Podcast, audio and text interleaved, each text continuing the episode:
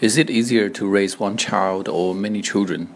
Well, I suppose it is much easier to raise many children. Having just one kid, you have to spend a lot of time to accompany him lest he gets into some psychological problems.